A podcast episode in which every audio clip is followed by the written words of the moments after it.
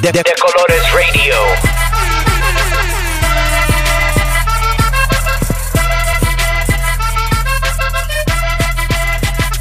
De, de Colores Radio. Hello, bienvenidos. Welcome to De Colores Radio. This is episode 28. We are officially one year old. We are one year old. Yeah, I was like, I was trying to find something clever about 28, but I was like, oh snap, we're one. We're one. We're Yeah. like a new baby. yeah. A baby, big baby, big baby. Okay, anyways, isn't that crazy? That is that ish cray. As all, don't, we're, oh, sore subject right now. Anything, whatever. I was saying it. I was saying the hove part just for the Okay, record. okay. Okay. For the record. Uh, as always, we appreciate you all listening. I'm your host, Eva Arreguin, and with me is my homie, Rafael Tamayo. ¿Qué pasa? Wow, ¿hablas Eh. español? Un, un poquito. Stop, my body cringes. Un poquito. Um, how are you doing? I'm chilling, laying in a cut. You know, Wow. you know how it is. How are you? I am also laying in the cut. um, so Hi, I'm hi, officer. I'm just here laying in the cut. Ah, Ossifer, I'm just laying in the cut. I promise. Um, I'm doing pretty good. I'm feeling good. This wine got me feeling a little bit too good You're too drinking? soon. I've never drank a day in my life, so how dare you? This is the blood of Christ. okay, wow. Uh, we finally had our one year anniversary show, and now we kind of get to breathe a little. How are we feeling? Yeah, definitely. Um, I know you always make jokes about my breathing because I have asthma. Oh, but I have I- never done that a day in my life. that. that is horrible. Why would I make fun of someone's asthma? I don't. I don't know why you do it either. Oh I my just- god, why do you I make me seem horrible? No, I mean, I guess I just take it as one of those like friendly little jabs where you're like, haha, sometimes you are unable to breathe. I've never done that. I do get scared though. I'm like, bruh, do you need something? About what? When oh, you- yeah. when you are incapable of breathing. when you're like very near death because your air passage was closed off. Uh, no, I've never made fun of you for that though. well, Anyways, how did we get there? So, oh, because I was talking about how we felt about our one year. yeah. I feel great. I can breathe now, although I can't really breathe because, especially with all the pollen. Yes, Paulin. Um, but I can breathe. Just breathe. Okay, so we'll talk more about the one year anniversary after the juice. But do you mind if I ask you something? Um, no. I've actually been going through some things and I need your advice. Uh oh. I you sound so interested. I'm just. I. My advice. I uh, need your feedback. Okay. I want to give our listeners an insight into our personal energy, into how we are feeling right now, into the reality of our existence. That's right, we're translating our feelings in the best way we know how. Memes! It's time for me mood. What do you got? So there, there's been several memes out and about and floating on the world wide web. Yes. Um, but I'm really feeling like this little league player. this boy's like seven or eight years old, maybe Uh-huh. younger. And the caption says his coach told him to run home as fast as he could. And this little boy is running in like ultra slow motion. and his coach goes up to him and even like tries to get him to hurry up. And he like moves him it. Yeah, he's like, man, get your arm off me. and he keeps going like super slow in true dramatic fashion. Wait, you're dramatic? How dare you? Did you just admit you're dramatic? No, I'm talking about the me. Oh meme. my god. I am not dramatic. Me moods are who we are at that moment. They're a reflection. I mean, it's When interpreting a particular like. reflection? All right, that's a great me mood. Little uh, Thank little you. uh, t-ball player, I guess. It's Little t-ball. League. It's not t-ball. It's little league. Oh, what's the difference between t-ball and little League? t-ball, the ball's on like an actual like. T. What's the T, honey? I'm learning so There's much no today. pitcher. Like they they don't need a pitcher because the ball is there like a stationary. Oh, and little and league, just- they get they still get thrown Right. the ball. Yeah. Okay, wow, I'm learning so much. Thank you, education Yeah. system. um, my me mood today, really simple stuff. There's a lot going on in the world, obviously, always, but there's a lot of like uh, Avengers memes. I don't relate that much to those because I haven't seen it. But what I did see in like is this video. It's used all the time for like uh, somebody grooving, but it says "me at the club" when this part of "Nice for What" comes on, and it's this this Oh this kid. yeah, yeah. The little boy that sneaks into the club. Yes, and he's like living his best life, and he has glasses on, and he is just grooving. And I wish it would appear how I want it to appear right now. Yeah. But I've really just been bumping nice for what? But that happened often coincidentally whenever you walked in the spots. Okay, literally, I was like, "Am I in a movie right now?" I felt famous. I was like, "Who That's she?" cool. Uh, it was so funny because Yeah. on that day of the one year, every time I walked in somewhere, it was playing, which it was also DJ Rocket. So I'm like, Yeah. "Okay." I mean, it's love DJ you. Rocket, faded DJs, you know. But um, I felt really cool, and so I'm still on that on that wave, I guess. So those are our me moods for today. But it's so weird to think that we're really jumping into our second year of doing this thing. yeah. What are your thoughts and hopes and wishes and dreams for our second year? Well, I'm having a lot of fun. Um, I am. I don't believe you with that tone. I, I feel like you're just waiting to clown on me for whatever. I- oh, he can't breathe. Oh Uh, my God. His mean mood. He's dramatic. I'm sorry. I'll stop clowning. I'm just kidding. It was a I'll joke. be more serious. No, um, I'm having a lot of fun. I'm really enjoying this. I honestly, I was like, once Eva, you know, gets to that, um, I ain't got time for this anymore. Like she was gonna be like, bye, co-host. oh my god, And the like- when would I ever? I don't know. I mean, I just, you know, I just thought. We have abandonment issues. but I'm never leaving. I will be here till I'm 80. Like, Well, Rafa, are you what if- ready to record? What if Netflix is like, yo, we need that Latinx miniseries, Yes. but it needs to shoot in, I don't know, Mexico City. Let's go. You're coming with me. I'll, I'll like Skype in. Oh my god, you're so lame. No, you're going with me. Anyways, now it is officially time for the juice, el juguito. The juice is where we cover the latest gossip on pop culture, politics, and news. Did you guys like that? I like to spice things up. It's year two. You got to do it big. So, as always, we start with the rougher news. There is a ton of rough news. Maybe some people don't consider it rough and they consider it silly. I consider it rough. I, um, It's rough. right? Mostly rough? Like rough in a bad way, not like ASAP Ferg. Oh, Right. Rough. DMX. Yeah, rough ooh. Riders. Err. Uh, oh okay, so I told y'all this wine. I don't know what he put in it. That wine's strong. Um. All right. So we're gonna start with the more difficult, serious news. Uh, I heard about this a little bit, and then I had to do a little more research because I was at work all day whenever all the information was coming out. But there was a migrant caravan that was seeking asylum from Central America, and good old and classic U.S. fashion, we love turning away humans that are in dire need of help. Um, so I believe they let in like eight people this this Monday, the past Monday. yeah. But there's over 150 migrants from Honduras, Guatemala, and El Salvador waiting at the border in Tijuana to try to get in. And of course, with the They're under like tarps and plastic right, bags and and these are human bodies, living creatures. like they that story on that one that she, you know she, a single mom like carrying a baby and Right. two kids or something. a lot of them are women and children and we've become so inhumane so heartless to the point that we're literally just turning our backs on these people um, so it's really heartbreaking and it really makes you recognize how privileged you are as a latinx person in the united states. Um, at least i know that's how i feel and I, I want to know what else i can do besides vote to get these people out of office.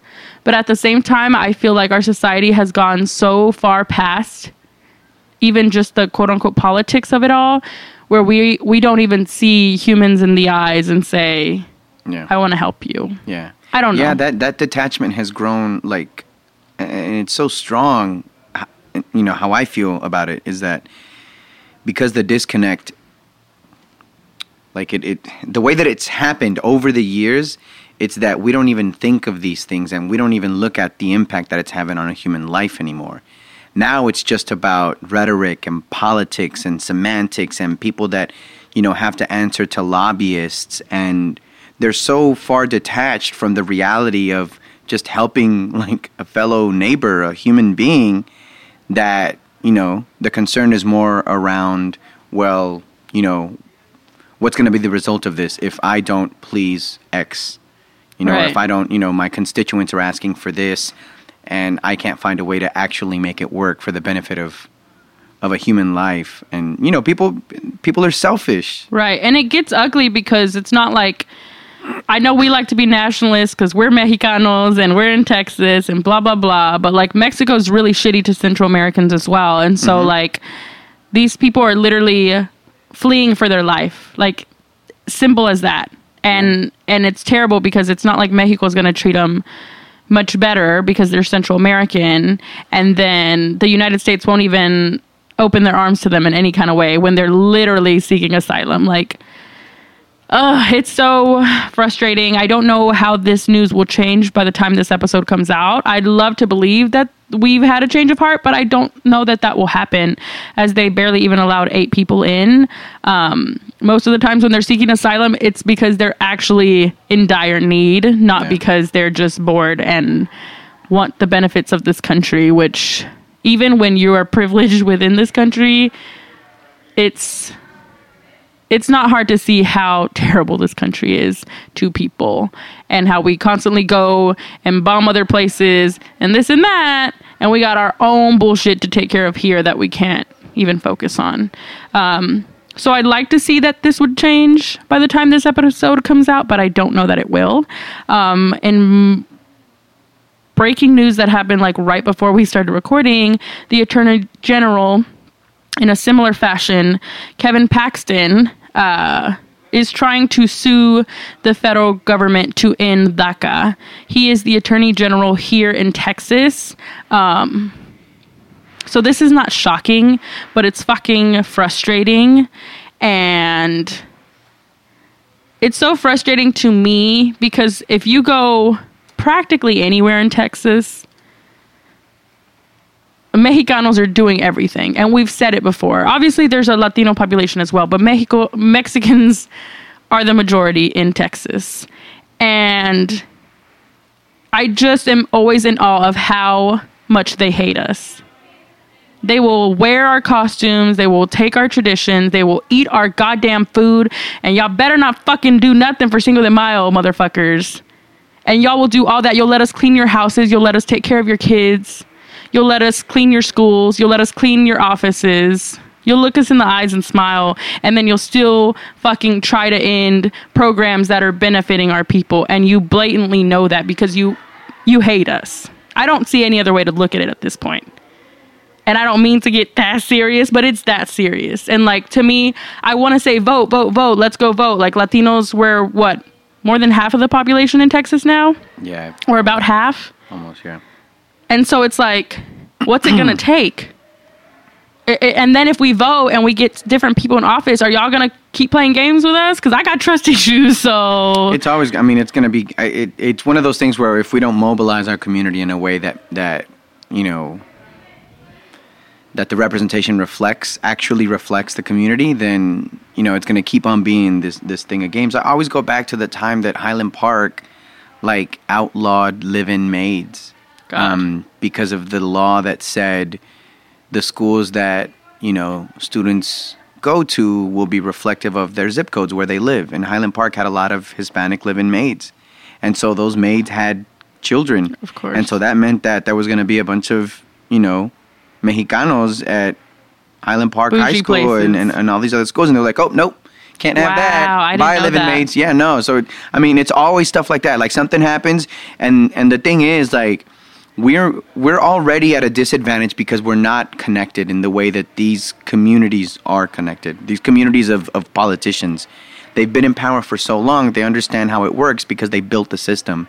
But they know that if a law goes into effect that means one thing, there's going to be trickle down effects from that law, and they analyze everything to make sure that you know their that their system, that their environment, that the way they've set it up isn't in danger. And the second that it is, they make it so that you know they they they're able to do the changes that they need to, so that they're not you know in danger of losing a, a, a particular setup that they've already established. And that's what I mean. That's the this the frightening part that it's yeah you know as much as we might fight and work to mobilize our community we have to make sure that we really understand that there's power in numbers and just because we might have disagreements within ourselves as a community it doesn't mean that we still can't be out there you know what i mean Right. because at the end of the day we all have to live together you know what i mean so we, we're all neighbors we're all in this together so if we can't find a way to voice voice our concerns and really put people in, in place that represent us and like our ideals, then we're gonna keep on having situations like the ones that we're presented Yeah. with today. I mean, if you don't feel like our government hates us, um, I need you to listen to this podcast a little harder because I'm like to me, there's no other way to look at it. I know that sounds super harsh and mad serious, but y'all know, to me, our lives are on the line. Uh, Texas has the second most DACA recipients in the nation behind California. Over 100,000 students would be affected by this. And just to see how blatantly inhumane these people are and how little they care about us should mobilize you or motivate you to, to do something because they're not out here for us. They will, again, take our food, take our culture, take our tradition, smile in our face, let us in their house, let us clean, let us whatever. They don't care. They don't care. We are not equal to them. They are better than us. And in order to, sh- unless we fit their proper mold, right? Unless we become Ted Cruz and like, assimilate enough, then we're not good enough for them. They don't they don't care about us, so we need to fight back. Um, so that's enough on that. Fuck Greg Abbott and Ken Paxton, and I'll say it a million times the same way I'll say fuck Donald Trump. La la la la la.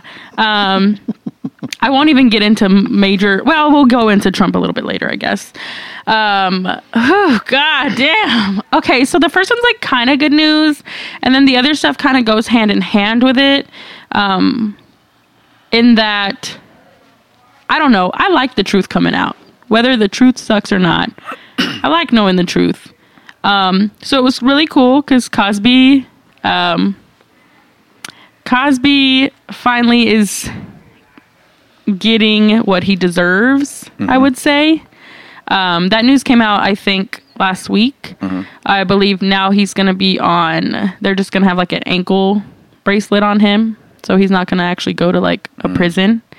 Um, this situation is weird. If there's any Cosby apologizers I know, I don't understand how because the man literally said he did it. Like, what? He literally talked about Quaaludes. He talked about giving them to women. Um, and and the fact that society had such a hard time believing over 50 women that said the exact same thing of how he did this process shows you how little we trust and believe in women And that's the and even part. listen to them. That's really annoying because I've heard way too many people are like, well, they're just trying to get their 15 minutes. They're trying to be in the Why? spotlight. Why Why would I want And 15 minutes of- and of I saw, that? Yeah, somebody tweeted something like, name one of the one of the victims. Name one out of 50. Name one. And and people can't name any of them for a variety of reasons. Obviously, you know, some choose to remain anonymous, but like when you really look at the, the, the situation, it's like when you say those things, it's a cop out. Why does that matter? Why do we need to know their names? saying, They're like- victims. We don't want to know their names. They should have their own identities And without so being attached that, to that. along with every other like opinion that's meant to like I don't even know what it is to preserve a legacy. or I've seen some people that were like sharing images of them, which obviously it's been 40 years in some cases. And they're like, really? You think Cosby would do that to this? I'm like, are y'all fucking kidding me? Y'all are so disgusting. gross. it's so scary to see that but it's the same thing with like again we brought it up a little bit at last episode at the live show and i didn't get to go as in as i wanted to but like the same way people are still besties with people even in the dallas scene that are doing shitty things have been called out for being either physically abusive or emotionally abusive or otherwise, same thing to me. Yeah. I, I personally don't want to. I don't want to. I don't want to connect with those people. Yeah. Why would I? Why would I want to? Why would I want to defend these people? Like, mm-mm. no. If you're actually down for the cause and you actually give a rat's ass about women, you wouldn't be like that. And I don't care if you were raised by women and respect women, quote unquote, you can still be trash. It's not that hard. It's not that hard. And if you can't even believe women and listen to women and uplift women, you ain't for me, boo. I know that much because all these things work hand in hand. Um, so then, Cosby, great. Going to jail. Bye, buddy. You get you deserve this. I don't give a fuck how many Huxtable seasons we had. If you are a trash man, and he's more trash because he was demonizing uh, his own community in a lot of ways and telling him to shape up and this and that. And it's like, nah, fuck you. You were really fucked up. Yeah. You were terrible. So I was glad to hear that. Um, then I was bummed out to hear. Ah, it's, it's hurt. I'll move on to the. I'll, I'll go to the shittier one, and then I'll go light back back to the other one. Not lighten Okay. up, but um, then the Times Up campaign recently also like pinned a letter saying it's time to mute R. Kelly, which I thought was really powerful. I didn't really know where the Times Up campaign was gonna go, or like with the Me Too movement and everything. And obviously, these are important movements. Um, but I thought it was really great that they basically said, "Hey, black women have been talking about this man and what he's been doing for years, and it's time to investigate this shit." And so I think it's really cool. I'm really eager to see what happens because I support the movement and and we'll see what happens. Yeah, you gotta go, bruh. You have to go. Yeah. Like, yeah, it, it's so weird. And then, so it's lots of, lots of, lots of things that happen that kind of are all a part of a similar system. This one, I don't know if he, you'll have to tell me. I don't even know if he said anything back. But Kelis, in a recent interview, was saying that Nas physically abused her and that they would fight and they would hit each other back and forth. Um, and that's obviously I don't even know the word. It's, I mean, It sucks, but I was not surprised yeah. because in in people of color communities, it's very very common for women to be abused and for it to be just accepted. And you either handle it or you don't and you leave or you end up dead. Um, is often what I think happens. And again, it shows how little we value our women. And so this was just disheartening because it's one- everybody's one of everybody's favorite rappers.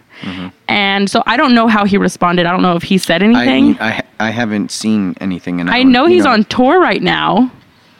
So that's really interesting. But like for R. Kelly, in I don't know if it, if he already did his show in Dallas or no, I think it's to. coming up. Yeah, the symphony. But like for R. Kelly, when that happened to him, his ticket sales went up. And I think for Cosby too, he was on tour when the the That's- allegations resurfaced as well. Yeah. And so that's how ugly our society is. That when some we want to see the mess, we want to, we hope they will be ugly or mention it, so we can be the first ones to witness it. Is that what it is? Like how fucked up is it? But in all these cases, we're not, well, not the Kelis one, I guess, but we're typically not believing women. And I think the only reason we m- believed Kelis is because she holds power and fame as well. yeah, I think. That's the slight difference that comes to mind immediately. But I'm sure there are people on the other side that are like Nas apologize apologizers as well. of course. I mean, we see, we see it on on on the level on the local level here, Right. and I mean, it's obviously it's going to be on that on that level also. Um, you know, when it's so close to home in terms of what we've seen here in Dallas, and we see people like come to the defense, and it's like, you know, what is it that you're actually defending?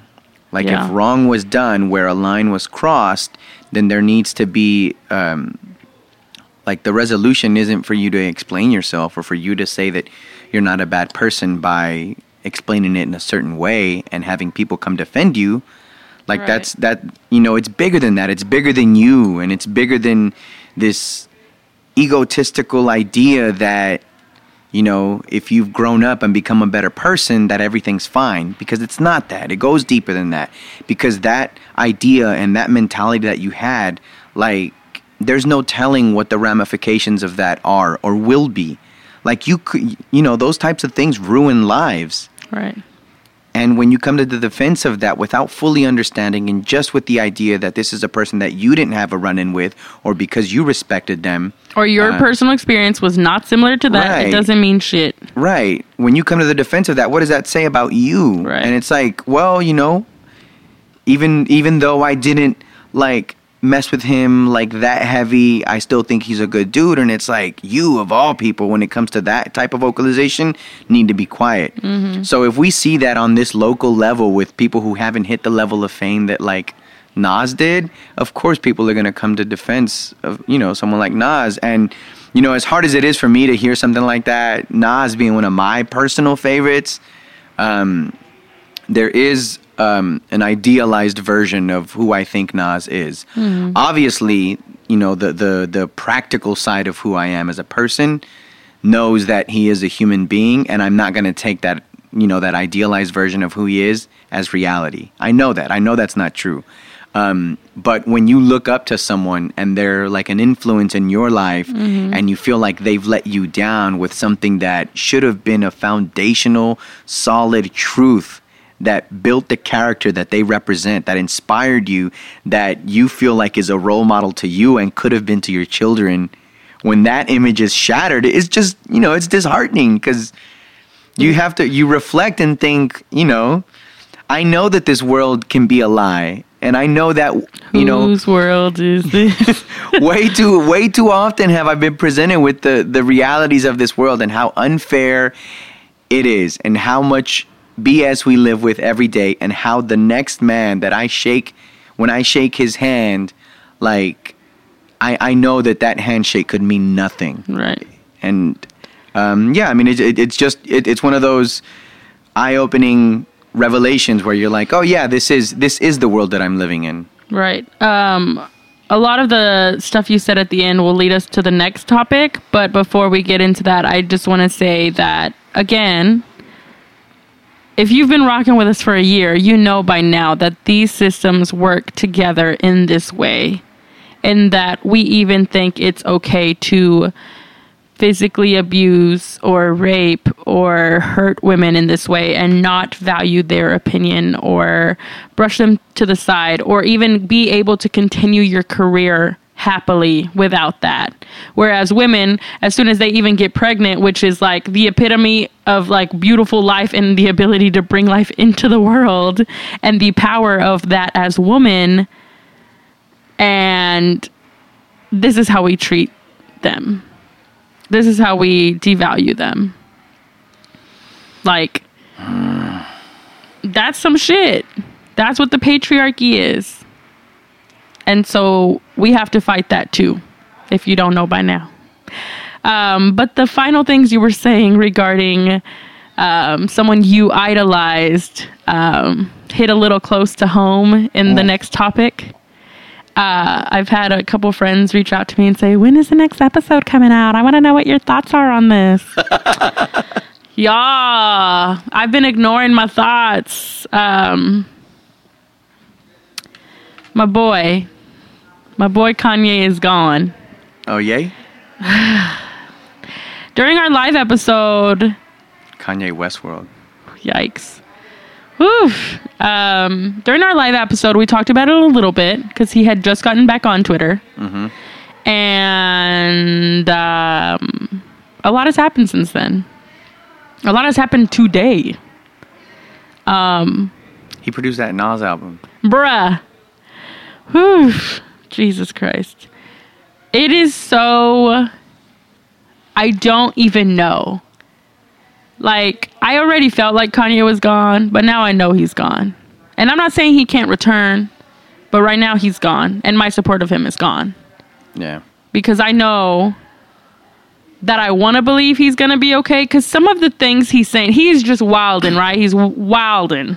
Well, some I've seen. So some of my friends have posted some of the stuff that he says on Facebook um, because I'm old, and uh, some of my friends still Facebook. And um, You're not wrong about that one. Sorry. And so like I read these comment threads and some people are in defense and like some of some Who's of the in defense? so some of the people that I know from and y'all know who y'all are. I'm saying this knowing y'all ain't listening, but these are old school Dallas hip hop heads. If you're who in defense, you're a hype beast to me. That's what I'm saying. But they feel like in order to, I, I feel I take what their response is is as um like this hope to keep up with the times and hope to stay relevant. But it's like, bruh, when I was like a young teenager sneaking into shows, you were old and freestyling and representing mm, Dallas hip Yo, hop. shots And- fired. And, so, like, when you sit there and say, "Nah, Kanye is just on another level of thinking," No, that's and he's way too advanced, and he's too That means he's too progressive too. for the common, like, you know, ideal I, ideas that simpletons have. Like, that makes me upset because it's like Kanye is not a scholar. He he doesn't have this erudite erudite like vision where we think that he's what he's saying is like some mad advanced philosophy that breaks down, you know, human existence. No. Like he's just off his rocker. Like he's saying some things to you know, to get the ratings up and to build the hype and people are falling for it and I'm not buying it because it doesn't make any sense. I think that it gets really difficult. And we're going to talk about our relationship to hip hop a little bit later because we obviously are very passionate about it and we talk about it like every fucking episode. And I want to bring some different people in revolving that world here in Dallas. But like it is difficult because that's why hip hop means so much to us because it is that that hood scholar, right? It's that Yeah. street word. It's that knowledge, that power that you feel on a different level than you feel from the knowledge you're gaining in school or whatever. Um, my relationship for, to Kanye has run deep s- for most of my life. His career is most of my life. Um, so I I always felt deeply connected. I did not ever hop off the train. I was always in, even when he was wearing the pink and the whatever. And everybody was not on the train. So first of all, I, I like to correct that because I used to be like, no, this is my Kanye. Y'all ain't jumping in now because he's making cool clothes Yeah. and this and that. Um, so it was really interesting as a Kanye fan to to follow him because I was so closely protective of him for so long because his music was coming out for me in some of my darkest times and I was able to relate on a very similar level which I, I know lots of his big fans feel the same way um, but it, there was a, a quick turn in the last I would say six seven years where he started to like people were making fun of him and then all of a sudden everybody's on board again Yeah. and then now with this shit it's like we cannot keep idolizing these people. We can't. It's not healthy for us. Maybe that's why the Bible said we shouldn't idolize because when we idolize our Cosbys, our Nas's, our R. Kellys, our Kanye's, look where we end up. And we're giving it so much fucking power. So much of our energy, so much of our time when we could be fucking thinking about ourselves and bettering our own world but we're not. We're fucked up and thinking about these people who get fucked up because of the money, the power, the fame, and all these different drugs or whatever the hell else you want to include. That's that's something I'm working on now too cuz I used to idolize the shit out of people. I did. I'm guilty of it. I know that now. But I ain't going to I'm going to try to do it much less. It's totally it's hard to not want to because I think it's almost a form of escapism, right? Right. Yeah. I mean, that's it, it. Goes along with what I was saying in terms of like having this image of someone that you project. You know what I mean? Right. Knowing that you don't know this person, and not really wanting to understand that they are a human being who breathes and bleeds just like you do. Right. Rather, this perfect or this image of or, or, or this idea of a person that can do no wrong because everything that they have put out into the world up until that point is so right that yeah i mean you do run into the moments where something like this happens They are human and they will get accustomed to whatever world is surrounding them. yeah And and that's the reality. So when this man, which if I'm not mistaken, someone can correct me, but I'm pretty sure his family, if not his mother and his uncle, I believe, or his uh, biological father were like in the Black Panther mu- movement or involved in it. And so I'm like, how the hell? Like, for the last four years, even when he married Kim K, I was like, is this for fucking real? Yeah. And from then on, he spiraled downward. And I'm not saying it's that family's fault, but god damn, it's hard to ignore. Yeah. It's hard to ignore. And it is it is nobody's fault but himself. But whenever a person like that has such traumatic experiences, lost his mother who was his everything, Yeah. never dealt with it. Clearly he's still dealing with it when he's trying to make her surgeon the cover of his album. What? Yeah. it's sad. It's really sad. I'm glad he seems to be getting some closure because apparently he pinned an open letter to him, but that was hard to read too. It, it's all really rough. And so some of the things he's saying, I'm like, okay, that kind of makes sense. That's cute. But there's a lot of privilege in what he's saying and his ability to say free thought, free thinking, da da da, one love. Bro. You sound like you're wanting to be a hippie, but you're also talking to Candace Owens, who doesn't even back the Black Lives Matter movement as a black woman in America. In fact, she's going contra it. So now you're saying stupid shit like, 400 years of slavery was a choice. What the goddamn hell are you saying, bruh? Yeah. You sound stupid, and now all the shit I defended you for is true. Yeah, that's not enlightened. I'm sorry. What? It's not. And if you're defending him, you're hype beast. I'm sorry. You're just kissing his ass still. And I think that's part of the problem. I think the people he surrounds himself with all are like that. Why? Because he is a genius to a degree, but it's hard to say that now for me. You ain't a genius if you rock it and make America great again. You're a dude with a lot of money and power and privilege. Like what? How? How, Sway? How? I don't get it. It's disappointing and it's frustrating, but I'd be damned if I'm gonna give my money to that motherfucker again. And it sucks because, again, some of the things he's saying kind of makes sense. In an ideal world, yeah, love everybody would be cute, bruh, but system of oppression don't work that way. It don't. I'm sorry. So I don't know what's gonna happen next to Kanye. It really is disheartening because I feel like we watch people kill themselves. Michael Jackson, you know, whoever. We watch it happen. And we laugh and we point or we shun them. And it's like, what do we do? But even the way he's reacted to John Legend was weird, Yeah. was shitty. And then the next day they're like hanging out at Chrissy Teigen's baby shower. And I'm like, okay, so that's they're fri- they're friends again. What? I'm confused. They weren't never not friends. Yeah. But like, it's weird. And you can be friends with people you have differences with. I get that.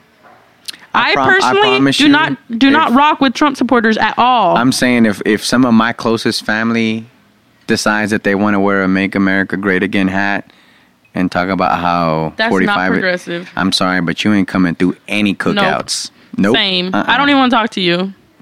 I don't even want to look at you. Sorry. Why? Not because I'm being too much or we can't accept different. No, it's because the things that motherfucker represents, the things you're lining yourself up with, you're literally like the day that Trump tweeted at Kanye, Trump had a clip attached where he was in some like campaign floor or whatever, and he was saying, Are there any Hispanics in the room?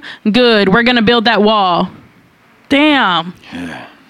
Kanye, that's what you're cool with, bruh? For real? Like, nah. I can't fuck with that anymore. I loved Kanye West. I loved him so deeply. I truly did. But I can't keep rocking with that. Do I hope he gets better and finds peace and is actually okay? Yes, I do. But I don't know if it's going to happen. And I'm not blaming it on that family, but I know damn well that if you're my family and you're not helping me through an opioid addiction and I'm crying for help or liposuction or whatever other shit he's saying, you're not my family. You're not really writing for me because my family would help me out and I wouldn't be crying for help online.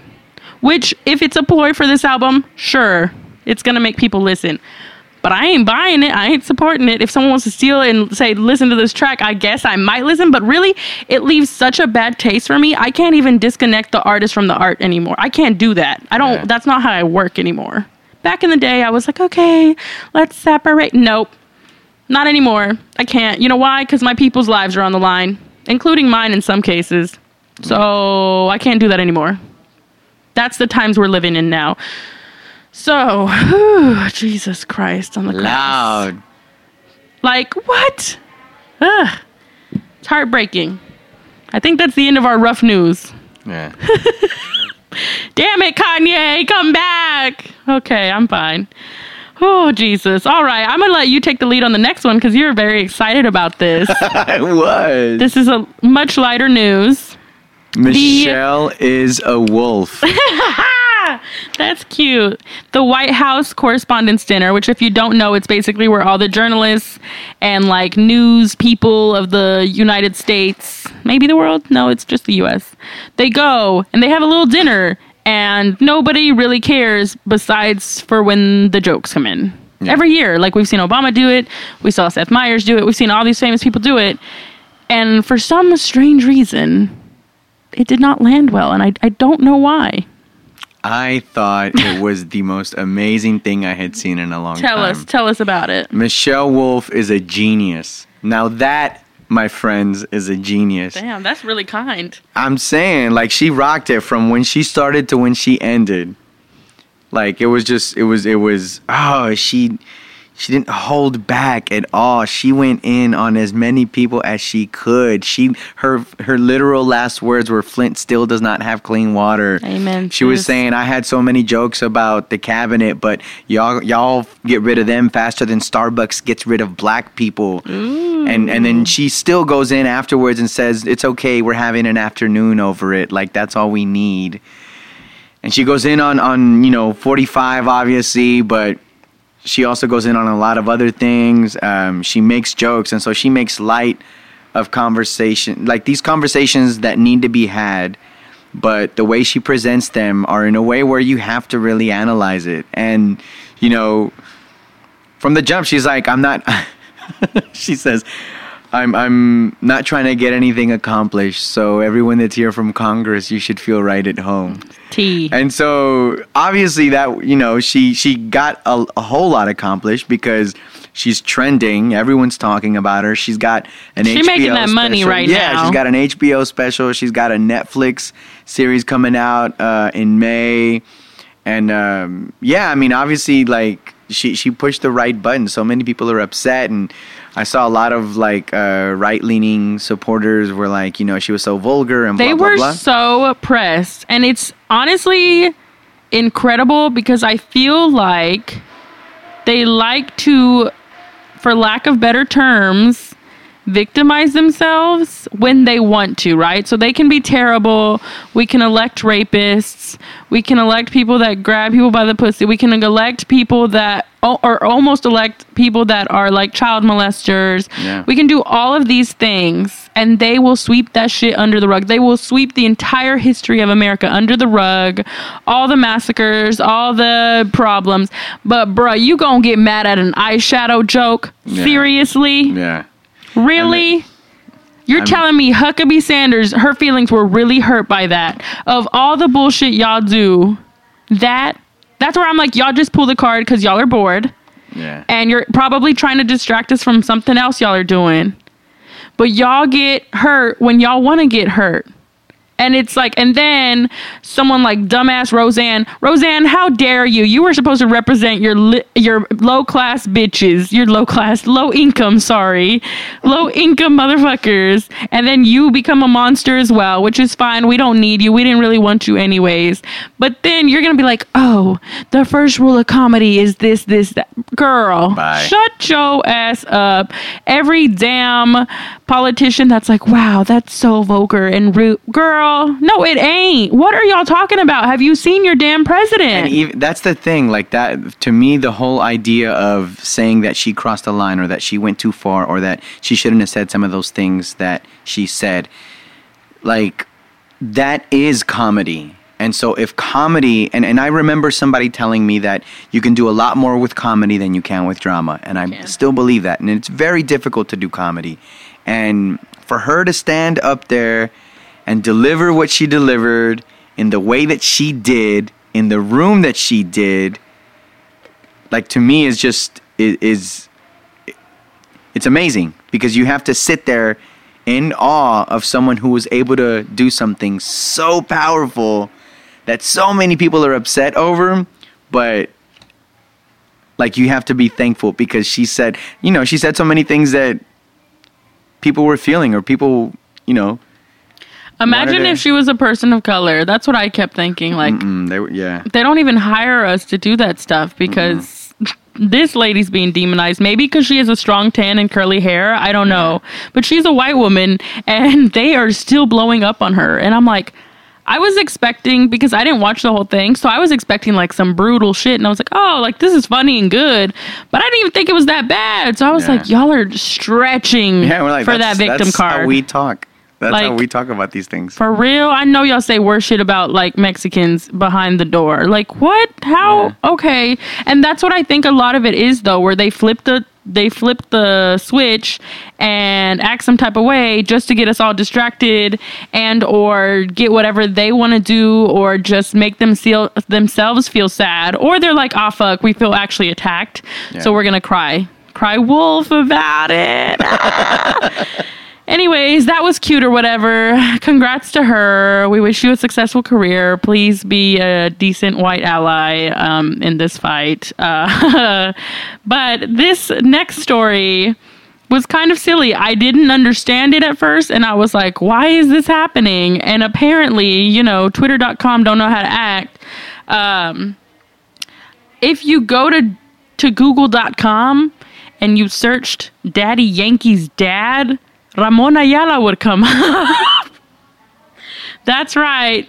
The Puerto Rican superstar Daddy Yankee and the Mexican superstar Ramon Ayala are apparently father and son. Son and father, That's amazing. isn't it? Goodness. No, it's just fucking silly because Daddy Yankee, which that's his birth name, yeah. Yeah. Um, his dad, his daddy Yankees real name is also Ramon Ayala. So apparently the internet was freaking out because they're like, "What? That's his dad!" And I'm like, Yeah. "Oh my god, we are so bored. Is this what we're doing tonight?" I thought it was funny. I thought it was cute. But apparently it's been like a theory on and off for a few years. But it was a nice little it's funny comic like relief. second. and it's- Um, they have absolutely no relation to one another, but apparently they might have a song coming out soon, so that'll be Oh. good. Maybe it's all good. a ploy to just make us buy the song. But literally, these are complete I'll buy the opposite song. As long as they don't spectrums say- of Spanish music, y'all. As long as they don't like wear "Make America Great." I yes, oh, don't, I'm, I'm honestly in mourning. I'm I actually I'm fine. Like it's Yeah. no surprise that he became what he became, but whatever. Anyway, so that was a funny, cute little thing that happened on the internets mm-hmm. yesterday, and then finally, my girl. I don't know how we don't love this woman. Like if you don't love her, you are bored or lame or both.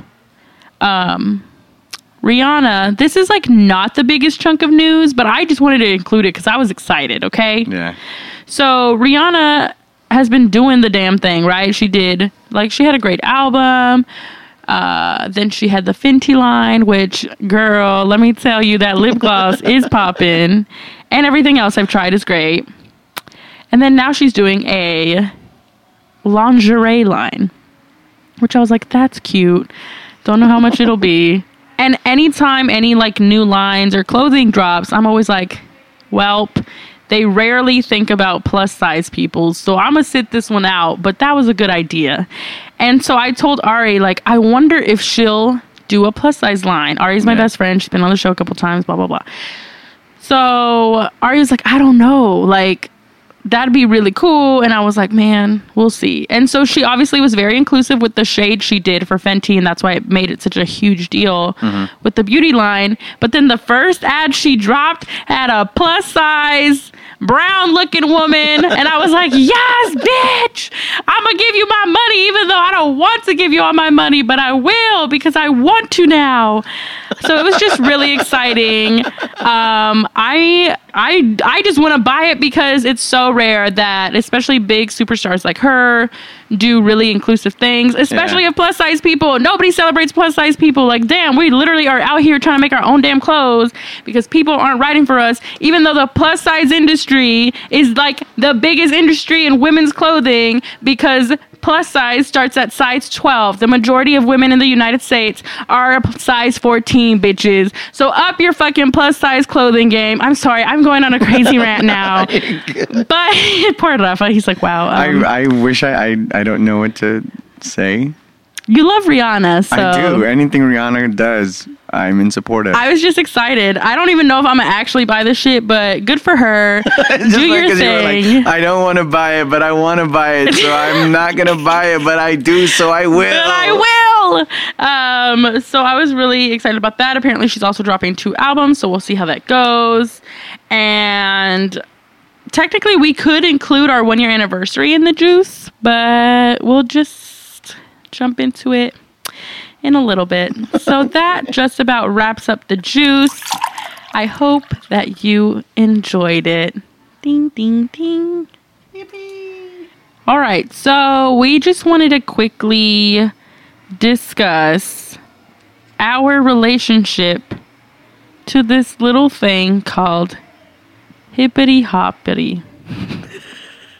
Hippity hoppity. So I've wanted to do this for a while now, and I um, it means a lot to both of us for different reasons. But we both have a deep, deep connection to it, and so I wanted to discuss our relationship to hip hop, um, because I think it's a big component of what our identities are. Um, correct me if I'm wrong.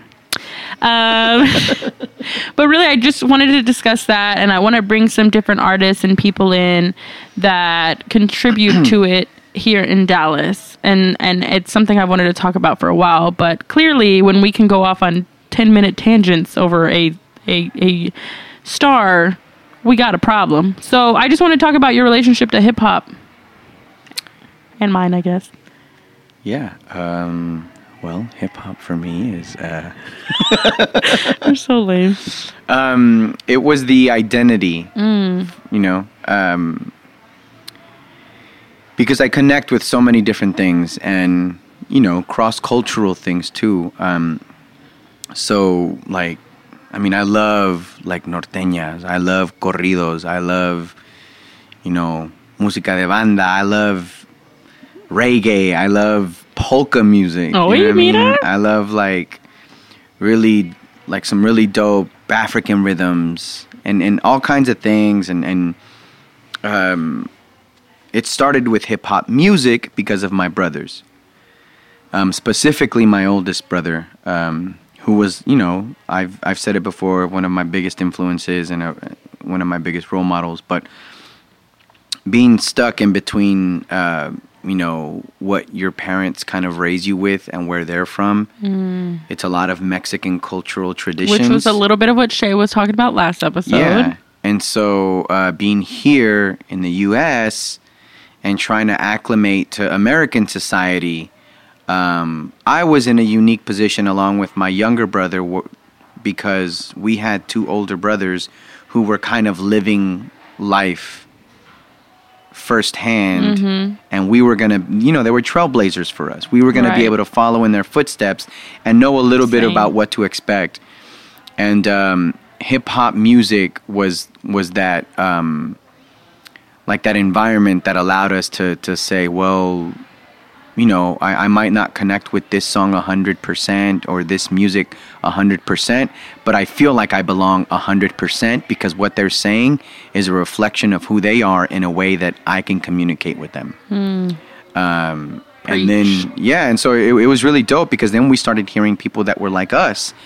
And then I realized that hip hop was much more than just the music. And so it went beyond that into, you know, the way people talk, the way people dress, the dance, the art, the the, the everything, right? And so um there was a lot of navigating through like society for me in ways where I was like yo, I, I have to be this way because I'm at a Mexican party, or I'm going to be this way right now because I'm in theater class, or I'm going to a banquet or a dinner, so I need to behave a certain way, or, or I need to make sure whatever. But I, going through that, I didn't really understand that wherever I went, I was already like hip hop. Hip hop was already me. and the identity of of the the group that that culture represented um, was so powerful and so like indicative of my family. It, it was just when I realized that there was no turning back, and so I take the good with the bad, but I understand that that's something that you know I belong to, that my family belongs to. My dad, my mom, they're hip hop as fuck. Mm-hmm. You know what I mean? And so it's just really cool to look at it in a light where you know it's it's not restricted to a certain age group or type of people or it's not limited to a particular whatever like you can like you know old school hip hop. And you know I was into east coast hip hop for such a long time but then realized that the south had this identity that I you know was like directly aligned with and west coast hip hop and then global hip hop and then just so much um yeah it, it just it was a it was an identity thing like hip hop is who I am. So. Wow. I'm crying. In the club right now in the club right now. Um, that was amazing.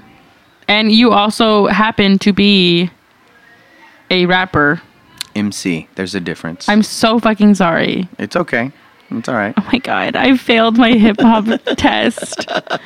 I am trash. Um which I would I I could obviously interview and get like way deeper into that.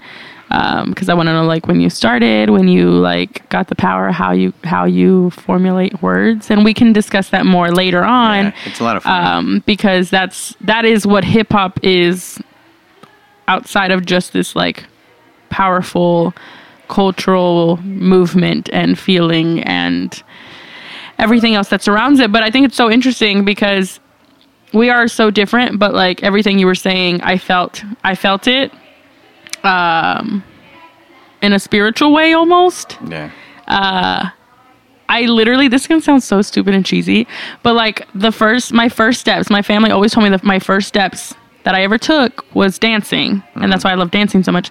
But they also were playing fucking hip hop music. So like I was when I was born, my sisters were already teens. Yeah. And so like I literally grew up listening to nothing but hip hop. Yeah. And like I remember doing the Tootsie Roll, like all that shit. Like that's just like shout out to my two oldest sisters. Like that's how I grew up. And so like I think I've discussed it before, like black culture was so so influential in my life and I really related to it because it represented me more than the Brady Bunch did. Mm. And I was so deeply and closely connected to it.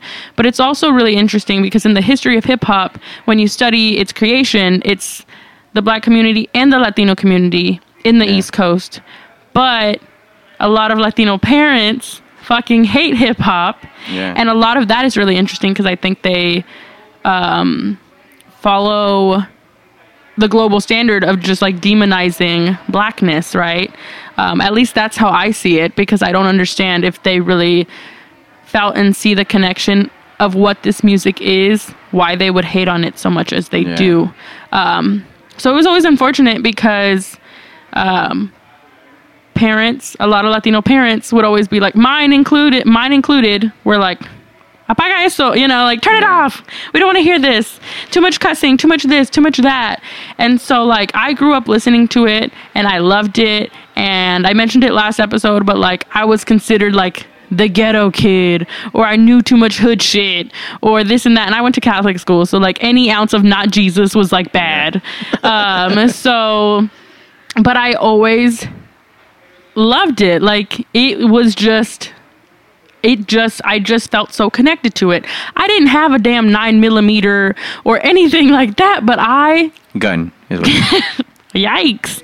Um, so but it's so interesting now when I study myself and think about how I used to be because I was always so deeply in love and invested in this beautiful thing called hip hop, but I never but there was a time period when I also felt I had to like make my mom proud and like not listening to it in front of her. Yeah. And so I stopped listening to it as much. And then I quickly was like, nah, fuck that. Like, this is my shit. Like, I love this. And so then, whenever I actually went to college and started studying all the powers that be and this and that, I was like, why do I have to assimilate and be who what people want me to be and look this certain way and listen to this certain thing because I'm quote unquote an educated Latina or this and that. Why can't I be educated and listen to ignorant ass shit or whatever the hell you want to call it? Mm-hmm. Like, and it's obviously not, but that's a lot of what the majority of its being has been until recently, where it has become the number one genre of music. Yeah. And so it's so fascinating to me because, of course, as soon as white culture accepts something or starts stealing it or appropriating it or whatever you want to call it, or just likes it, it's okay then. Yeah. And now your hip hop shows go from underground, mostly black or mostly brown events to all white events. And we can't afford them no more. Like, it's crazy to see this cultural shift, but it's so interesting. And so, I don't know. I, I hip hop, hip hop is, hip hop is everything I love, I feel like. Um, and I connect to it so deeply through all the things you were saying as well. Um, but I wanted us to discuss it a little bit in that way so that we can also bring in some different people from Dallas. Cool. So yeah, that's a little bit of our our connection to hip hop. I feel like I missed a lot about myself, but that's um, sort of how I feel off the top of my head.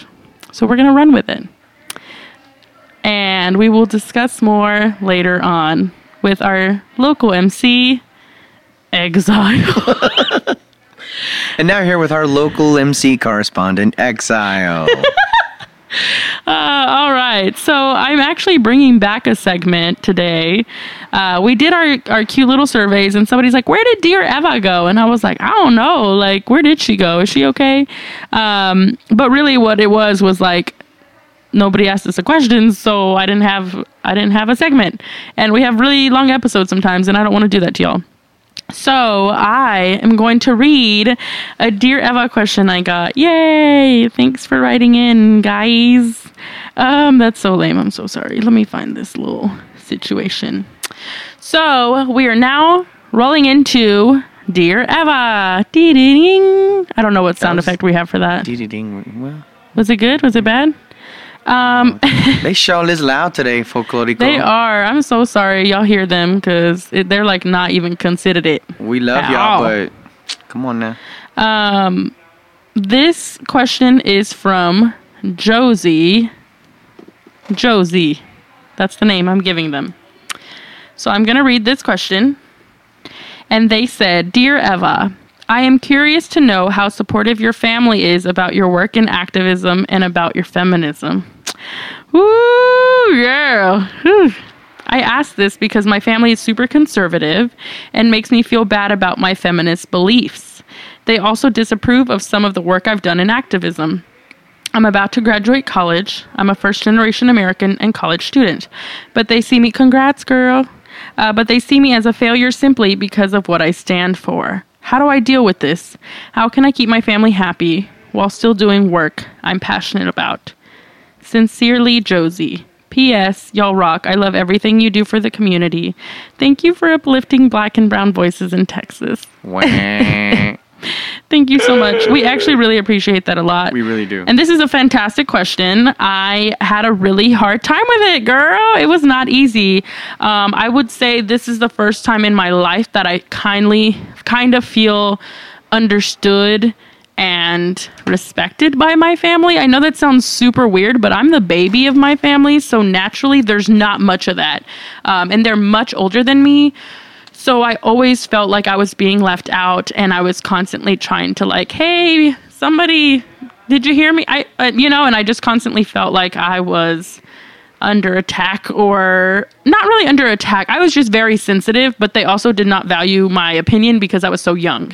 Um, so then now I am the loudest uh, bun- of the bunch, I would say, and I'm very radical, and you all know that. It was Radical. not, oh my god, but it was not easy. So I was, um, I had a really hard time in college, the same way you did. Um, my mom raised us pretty liberal, I would say, and so now it's funny because she won't admit to it, but like I saw the Michael Moore film Fahrenheit 9/11 in third grade oh, wow. like we went to the movie theater and i'm like mom like you set me up for this what like but it's interesting because and I don't mean to put all my business out there, but my family has become more conservative. A lot of it being because they've gotten closer to the Catholic Church. And I'm not trying to shame that by any means, but that made them more. The big issue is pro life, pro choice. That's the one. That's the big one where it's just. I don't. When they start talking politics, girlfriend, I leave the room. That's for my own mental health. That might not be the best thing to do, but they know where I stand. So why am I going to sit here and argue with people that don't want to change their opinion? Yeah. So it's not easy, but you have to be so firmly grounded and confident in what you believe in that it doesn't matter. Because if they love and support you, they're gonna love and support you. And it took a long time to get there. I used to call one of my sisters crying and say, Mom is so mad at me. Mom does not approve of this. Mom does not approve of this friend or that or whatever.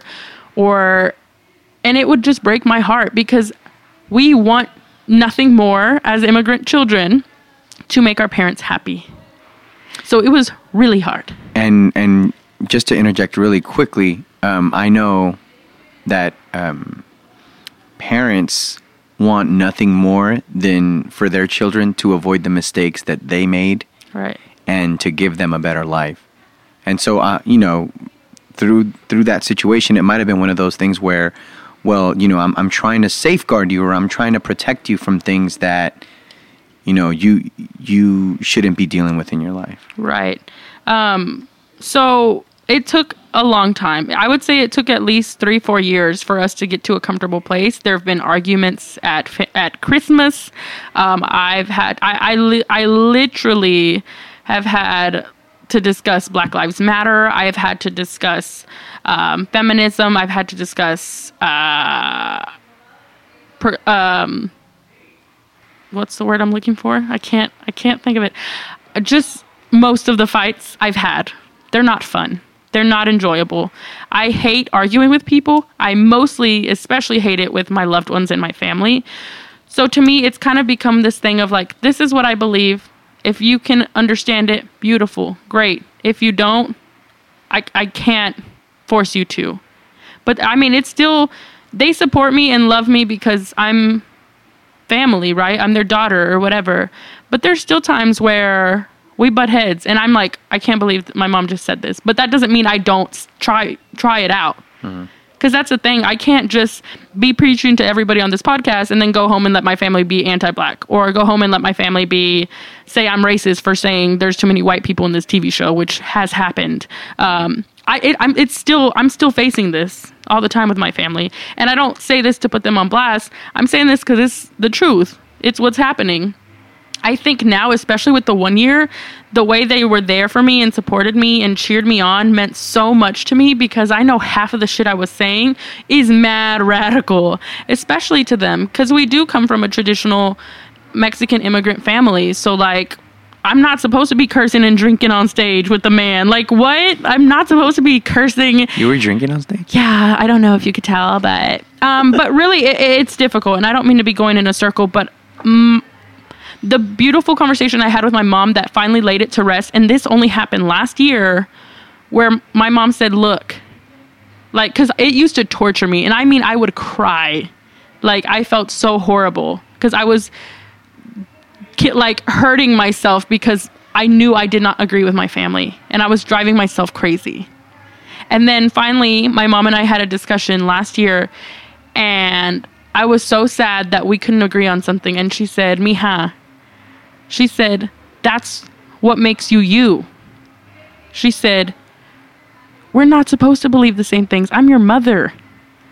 She said, That's the beauty in it, is that I support you and love you no matter what, no matter the differences we have. I'm not going to agree with everything you do, but I love you for who you are, as you are, because you believe in what you believe and you fight for it. And when she said that, I like felt like I gained 30 years back. And I was like, oh my God. And I was so shook because I was like, I need, that's what I've been begging for Yeah. Because I had been trying. I, I'm a perfectionist, so I've been trying to please my mom all my life. And finally, she told me it's okay if we don't agree on everything. And I was like, what? Because I'm not a practicing Catholic.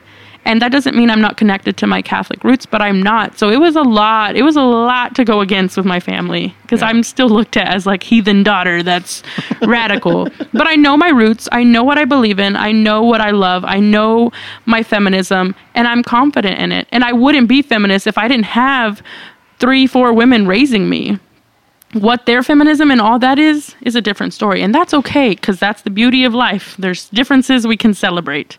Now if they're gonna be putting on america make america great again hats i can't be rocking with them but they're not thank god. We're not like that. And i wish you good luck because it is hard to be living in those times but just be confident in yourself. And if your family is a beautiful, loving family, which I hope they are, they will still love and support you despite their differences. And and if they don't right now, hopefully they'll get to that point.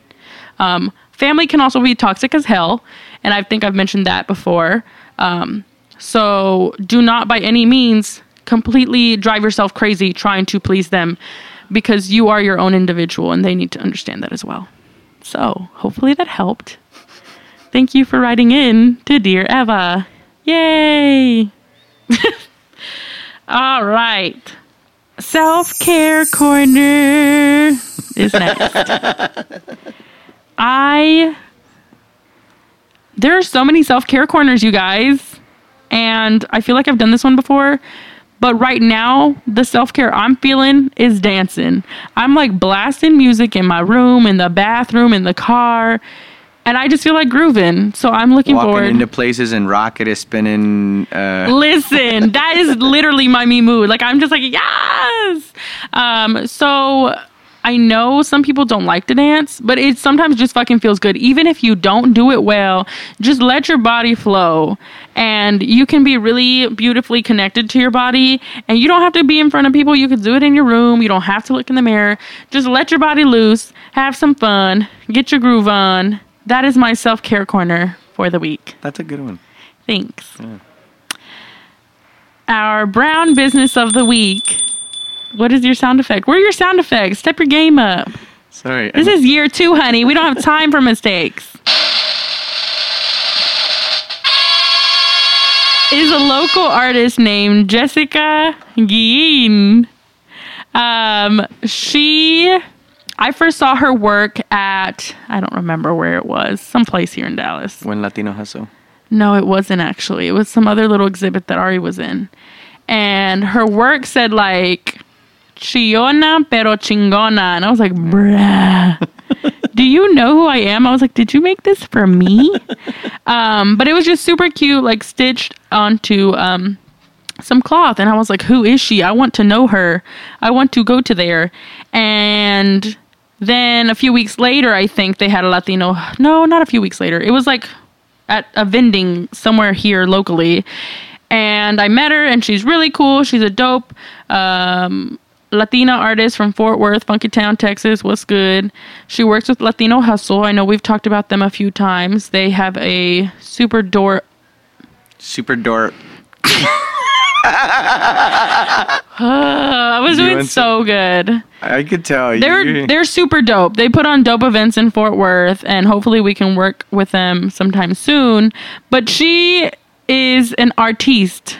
She's making. Uh, there's so much cool shit. Yeah, she makes all kind of dope stuff. Like I'm just in awe of her craftsmanship and just her work and her creativity and her ability to incorporate Latinidad, especially for the ladies. And I'm wearing her little earrings that she made. They're little Tex. I never rocked Texas shit, for the record. Y'all know I was not crazy about the state back in the day. I found a newfound love for my state. Yeah. So I was like, I'm gonna buy these earrings. They're cute. So I'm rocking some Jessica Guillen right now. She hand paints it. She'll even post cute little videos of how she makes them. Yeah. And we need to support our local brown girls and their work. So this is our brown business of the week, Jessica Guillen. You can find her on Instagram and go support her. Go buy her stuff. Super cute stuff. Yay. Yippee! I was ready for this to be over. No, I'm not. What are you Don't lie. I can see it in your eyes. I She's can just see it she's in your smile. I I told y'all from the jump that she was hating on me. It's been a long day for me and oh my she's god, stop. I'm gonna feel bad. I'm sorry. Okay, I'm kidding. I'm kidding. I'm kidding. I'm sad. I just I I burned some facts and I made smoky eyes. Bruh, that eyeshadow though. that was so I really wish that would have hurt that didn't even hurt my feelings and I'm sensitive as hell. Anyways, our upcoming The Coco events. Spoiler alert, there's not that many because we're tired and we had a bunch. Um, but thank you all for taking the survey. We got some really good feedback, so I want to send my gratitude for that. We got a lot of responses. I was gonna look at them and I was like, that's a lot to read. it's a lot to read. So I'll probably read them tonight or tomorrow. cool. I'm so glad to hear that. Yeah. Why are you laughing? Because you're you like, oh, it's me. time to sleep. Let me pull up their surveys. Oh, yeah, I probably won't sleep. Oh my god. Uh, so now we can do our Shea Serrano recap. Yeah. An evening with Shea Serrano. It was our one year anniversary event. I. What was your initial feeling right after? Um, One word. One word. Cathartic. Ooh, deep. Yeah. Mine was relief. Relief. I was so relieved afterwards. I was just like, oh, thank God. Like, it was beautiful. It was great. It was fun. But I was, I think I just had so much going on. And I was like literally having bad dreams about it the week prior. And when I have mm-hmm. dreams about things, I know they mean a lot to me, which is scary. And so I was like, I don't want to have panic attacks. Please, just come on. Just happen. yeah. Um, But it was such a beautiful day. It was so. Damn, why'd you make that face? You're like No, a because I'm- yourself. No, because I'm thinking of all the stuff that we. I mean, we did a lot. There was a lot to handle. But yeah, I mean, I guess when you work so hard for specific moments and then they happen and then they're better than you expected, Right. like that's a good feeling. It is. It totally is. So we were we had a lot of last minute things to do, shocker, and we accomplished most of them. Yeah. And then Arturo called me and he's like, We're outside. And I was like, Great, my makeup's not done. Do do do do do. Yeah. And so there was already people in the theater at that time. And so I was like, let me finish my damn face. And so then we went and said hi to them. And he had brought his two sons. And Arturo brought his wife. And I was like, these people are real. Yeah. No, not really. But it was like, oh, this is cool. Then uh, when we walked to the theater, that's when Nice for What was playing the first time. And I was like, is this my scene? like, what? And I felt so cool. And I was like, whoa, this is weird. And it was really weird for me because I had been so used to being like depressed or anxious or both that like I didn't know what wave I was on. Like, I was like, this is a weird feeling. Things have not backfired yet. Like, what's Yeah. happening? Um, and so then it was like it was starting and Rafa was introducing and I was like, okay, we're just rolling with it. I wrote the script. I've uh, prepared as much as I can, I think, and we're just to keep going. And then it happened. And Yeah. it was cool and fun and I don't know, I just feel like just like smiles. Yeah. It was nice. It was cool. It was cool to see um, all the people that have been with us for for a, for a hot minute. Mm-hmm. It was cool to see the people that have never heard of us, Right. and didn't know who we were. Um, it was really dope to have those conversations with Shea and Arturo, um, and and some of the in depth conversations we had with some of the people, and then uh, just seeing. There were some weird moments. The moment when the guy was trying to ask him about Yeah, he was trying to be funny. he was trying to be really- funny, but his joke did not land. So you can hear it in the live episode where we're all like, uh, we all looked at each other in like a little panic. Like, is he a Trump supporter? What is he saying right now? Yeah. What's happening? And so I was like, uh, do we need to take the mic? Do we need to, uh, uh, uh, do we need to kick him out? And then it was like, oh no, he's, he's trying to be funny. Just Yeah. doesn't know how to deliver Michelle Wolf style. So, um, yeah, so that was interesting. And then it was interesting. Like, I felt a little bit weird, but I was like, okay, like, obviously I understand, but it was still strange. And I even had a listener, uh, write to us that he was like, thought it was interesting how like basically after Shea finished, a huge group left Yeah. in the middle of the recording, Yeah. and it was hard to ignore. Yeah. And it was fine, but it was still like, damn, that kind of sucks because it still feels like y'all don't care about us, or you know what I mean? Yeah. And it wasn't like I was taking it personally. Like I get it. This is when the book signing's supposed to be, so they're going. But at the Yeah. same time, it's like that person saying that like pointed it out to me. Like, no, like how much do they value our work, or do they just value what we did because Shea was there? I don't know if that's like too deep, but I thought think it was. it is. I Um, think I thought it was interesting because that person brought it up to me. That listener wrote me about it or wrote us about it, and I was like, yeah, I mean, I can see that. I would have done the same, honestly. yeah. Um, if if if I didn't know De Colores and I went to go see Shea, I would have left at the exact same time. Dang, I would have stayed. No, no, no, no. And that's the thing. Like, um, and that's not taking anything away from what. So I'm speaking from the perspective as if I was going and I didn't know De Colores and I was only there for Shea. I, I, I feel like I would have left when Shea left because, you know, as as dope as I might have thought De Colores was, I think um, Shea is such an impactful figure in in the things that he does outside of just being an author that I would really not want to miss my opportunity to, you know, to talk to him to, to Right. whatever. No, I get that. And that's why I didn't take any offense to it. Like, I was like, oh, I get it. Like, they want to go out. It's just one of those weird moments where it's like Yeah, 'cause an some of the people- entire sea leaves and you're like, wow. Well, some of the people that left ended up having some of the most engaging conversations of the night with us. Like there Mm-hmm. was, I mean, there was a girl that was leaving back home to Atlanta. There was a guy from Topeka, Kansas. He spoke to you. Mm-hmm. yes. But I'm having all these conversations with these people who were literally in line, some of the first in line to go see Shea. So I knew that they had they had to have been some of the people that left when he left. But like to me it doesn't make it any less meaningful when they come up to me afterwards and have a conversation about you know the significance of the work that that De Colores is doing so you know i i mean uh, uh, you know you're right I, I it did kind of feel a you couldn't ignore it but in no way did it like affect me negatively where i was like No, it was still like I don't even mean I didn't mean to get on it for that long because it really was not a big deal. It was just one of those things where you're like, oh, that happened, okay, Yeah. and then we just kept going, and then we watched like our wrap up video, and that was really nice because I was like, oh shit, we were on BuzzFeed, weren't we? That's cool. Uh, so it was just really interesting because it was like, damn, we're doing this thing, and y'all are behind us, and we're with you, and just this dynamic that even you and I have built has been really really beneficial to me personally and on a professional scale and on a personal scale and just like the, the relationships I've been able to build through De Colores and literally like I just want to meet everybody, be friends with everybody because that's Yeah. just kind of I guess how I am. But it's like whoa, like I've said it a million times, but seeing people receptive to my voice when a lot of times my voice was like silenced or often in society like people don't want to listen to the big loud brown girl over there you know? And so it's just so cool to see that um and so it was just really dope to bring it all together and to make this shit happen because I'm totally an idea person, but I'm also an action person and I like to make things happen.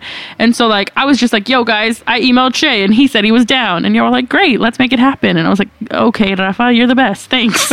um, so, like, just seeing it all come into fruition is really incredible. And Yeah. saying it, we've done this for a year, even with the t shirts. Like, the t shirts mean so much to me because of my shitty little sketch idea and then having a dope artist already you're lucky come. nobody asked me for it I am lucky. If anybody- thank anybody- God. I hope it's in the garbage. that now. offer still stands i got no, a picture of it. nobody wanna see it? remember that. But it's just like seeing all these things come together, like shows me that like I just want to keep providing this platform for people to do the same thing. yeah And I'm very grateful. And Shea is just silly and dope and cool. And I wish him nothing but the best as well. And so it's really nice, and it makes me look forward to what the hell we got in store for season season two. Do you hear me? season two hola Hola. um, and then finally, very, very soon, um, this sounds amazing. Rafa can tell us a little bit more. Yes. Um, Pancho Villa from a safe distance. So it's a bilingual rock opera. Um, Rock Ignite, Lobster. Not that one. Sorry. Ignite Arts and SMU Meadow School of the Arts. um, along with AT&T Performing Arts Center, the Oak Cliff Cultural Center, and De Colores Radio are presenting this production. Um, and uh, yeah, it'll be at Texas Theater Friday, May 4th. $10. It'll be super dope. You can find the event on Facebook, but you can also just search Pancho Villa from a safe distance online. Google it and it'll pull up their website. You can kind of see glimpses of Google it, loca. yeah, and you can see like little clips of of the uh, rock opera, but it looks really cool. Um, Clyde Valentine over at Ignite Arts is doing some really cool stuff for the city, and so it's nice for him to kind of reach out to to people like the Oak Cliff Cultural Center, AT&T Performing Arts Center, Texas Theater, De Colores Radio, um, in making things like this happen in Dallas because it's not often that you get to see events like this, and so it's really cool. One to see that happen, and then for him uh, to to give us a call and find ways to help make it happen. So we're really happy to be a part of that and uh, bring that to Dallas here to Oak Cliff. Yes, I'm actually really excited because you know I like musicals. Pat does not. Pat does not, but also y'all gonna bring my boy Pancho Villa into this. This is gonna be interesting. Yeah. How many times do we see our reflections in rock opera formats, you guys? So, if you don't have plans Friday, May 4th, you do now. I want to see all of you there. I'm very serious. I love seeing y'all. Please don't leave. I always get sad because I feel like everybody leaves, and I'm like, no, come hug me, say Yeah. hi, something. um, so really, please come out and support this because these this is the kind of work we need to be supporting, um, and I think it's going to be really dope. I'm really excited. Now it is time for Who'd You Got? Con Who'd you got? Who'd You Got? Con de Coco. De Coco Rayada. Go ahead. All right, Pat. Who do you have?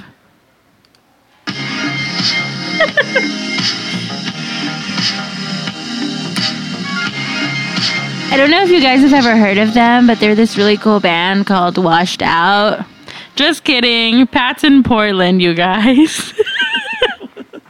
Thanks to Rafa for I'm being lame. brilliant in thinking of that. Um, we hope you're having fun. Shout out to Winston and Yvette for being amazing. We, I love you. I'm glad y'all came. We literally had people come from out of state for our one year anniversary. That like was so dope. I never felt more important in my life. That was so dope. It was so amazing. And shout out to Alexander, Alex, you're so sweet, and Miguel who came from San Antonio. Anyways, um Rafa, who'd you got? I got Chris Matic. Tell us more. You sound like a baby learning how to talk. I am. I'm one years old now, so Um, yeah, he doesn't have a whole lot of music out, but I was listening to this song Calories, and then he's got another one called Extendo. what is calories about? Carbo loading? For real? No. He's like a meathead. No, he's got like this uh, almost uh, reggae-ish sound, but it's it's it's hip hop, it's rap. Um, and if you know anything about hip hop, you know that it started off in reggae. Wow. But we won't get into that just yet. But yeah, no, and then um, his voice and and or cadence, no, more voice uh, is of likeness to the one and only Hove, Who is that? greatest rapper alive. We've gone through this. You even agreed off off the record. what? Remember when you were like, Ya okay, you're right. güey. I But didn't- was like, when "Ah, did I ever?" Don't trip, because ooh, I was like, ooh, I should have got you on the podcast saying that.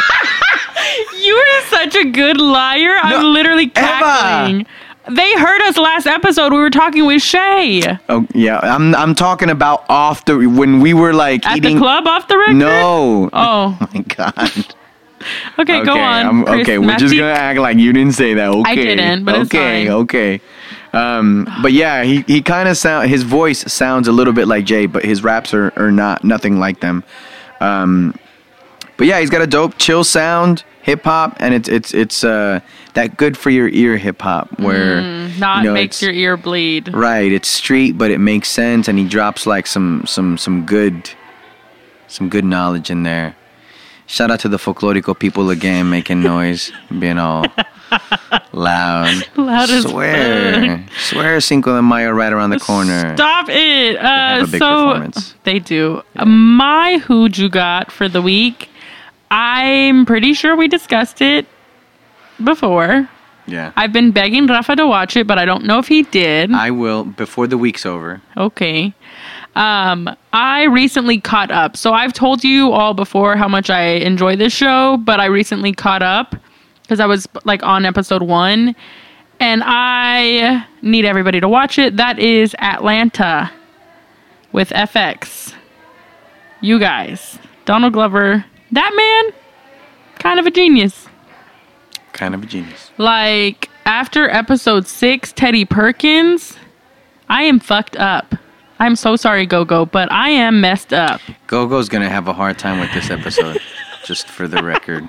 This is a be careful Go Go episode. Yeah. Um, no, but Atlanta, I, I just am in awe of brilliant art and media and and TV and films especially. Like when you see one so good that you're like yelling and you can't stop thinking about it for days, that's my shit. Like that is my favorite consumption is when I hear something or watch something and I'm thinking about it a week later and still trying to discover things about it. And I'm like talking to everybody, like, have you seen it?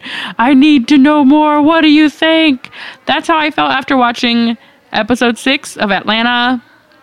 Uh, the whole show is constantly commentating on blackness in the South and hip hop culture, and it is so fun to watch. It's so fun to have to watch.